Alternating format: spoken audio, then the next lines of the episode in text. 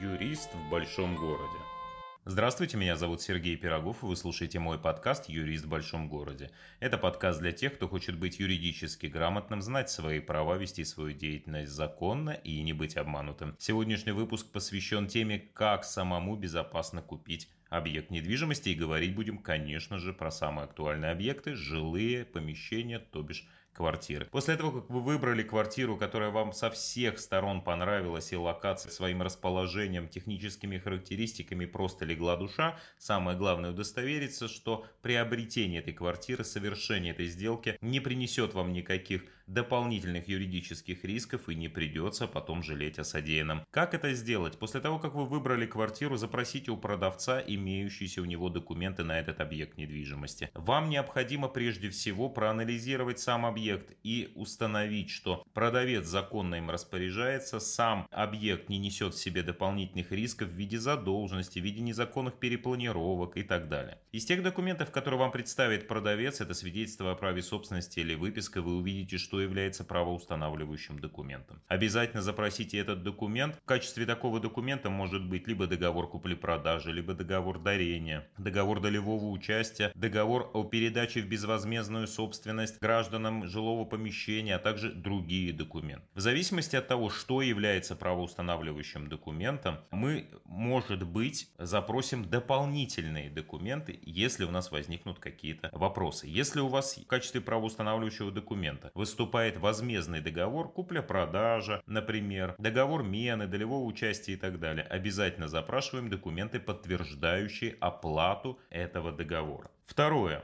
что мы обязательно должны посмотреть, кто зарегистрирован в этом объекте. Это мы увидим из формы 9 и формы 12, из справок о регистрации. Форма 12 это архивная справка о регистрации. Она предоставляется либо в виде отдельного документа, либо в форме 9 в виде отдельного раздела с соответствующей пометкой в виде буквы а архивная информация. Если мы покупаем объект, квартиру, которая была приобретена продавцом в ходе приватизации, то архивная информация для нас особенно будет важна, потому что нам нужно установить, кто был зарегистрирован в этой квартире на момент проведения приватизации. Нет ли лиц, которые отказались от своего права участвовать в приватизации и тем самым стали так называемыми отказниками, то есть людьми, которые приобрели право пожизненного пользования этой квартиры, несмотря на то, что право собственности у них нет. Также в архивной справке мы увидим всех тех, кто был снят с регистрационного учета по любым основаниям, за исключением основания собственного заявления.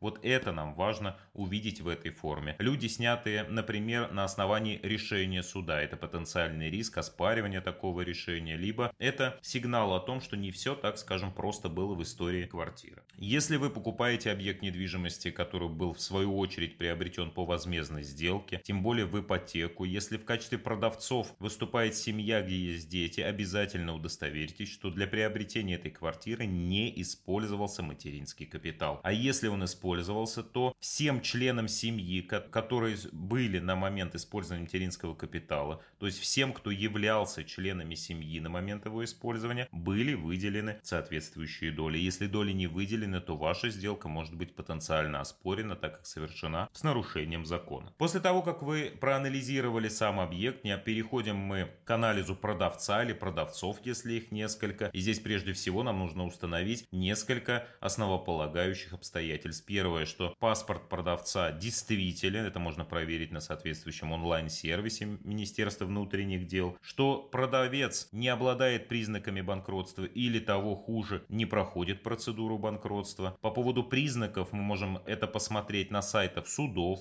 службы судебных приставов, а проходит ли продавец процедуру банкротства, можем увидеть в соответствующем федеральном реестре, куда заносится вся информация в отношении лиц, которые проходят процедуру банкротства. После того, как мы удостоверились и в легитимности, в безрисковости самого объекта и продавцов, переходим к следующей стадии, выбираем форму расчетов, которая глобально существует двух видов, это ячейка и аккредитив. Ячейка это наличная форма расчетов, аккредитив безналичная форма расчетов. Исходя из пожеланий сторон выбираем соответствующую, но вне зависимости от формы проведения расчетов, самое главное для нас, как для покупателей, это обратить внимание на условия получения продавцом денег. Это условия получения доступа к ячейке, либо условия перечисления денежных средств, если мы выбрали аккредитив. Как правило, в качестве таких условий указывается предоставление выписки, в соответствии с которой право собственности перешло на покупателя, акта приема передачи, согласно которому квартиру уже передали покупателю, и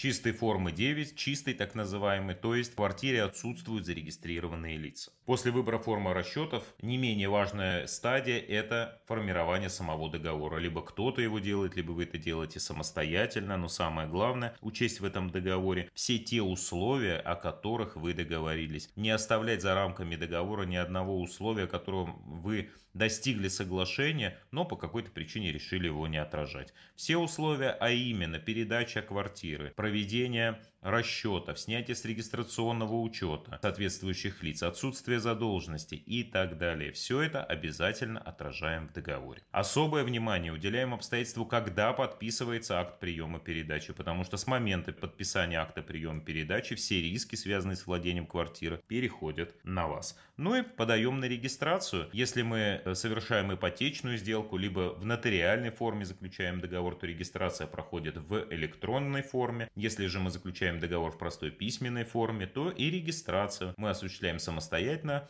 путем совместного с продавцом похода в МФЦ. В результате всей сделки мы получаем на руки выписку, которая свидетельствует о том, что мы теперь являемся собственниками этой квартиры, и после подписания акта приема передачи физически вступаем в свое владение. Я желаю вам выгодных, безрисковых сделок, которые принесут вам только радость. Но если на каком-то из этапов у вас возникло сомнение, либо вы в целом не очень уверены в своих силах, лучше привлеките знающего человека, специалиста, который поможет вам избежать любых рисков и сделка принесет вам только радость. Спасибо, что слушали и до новых встреч.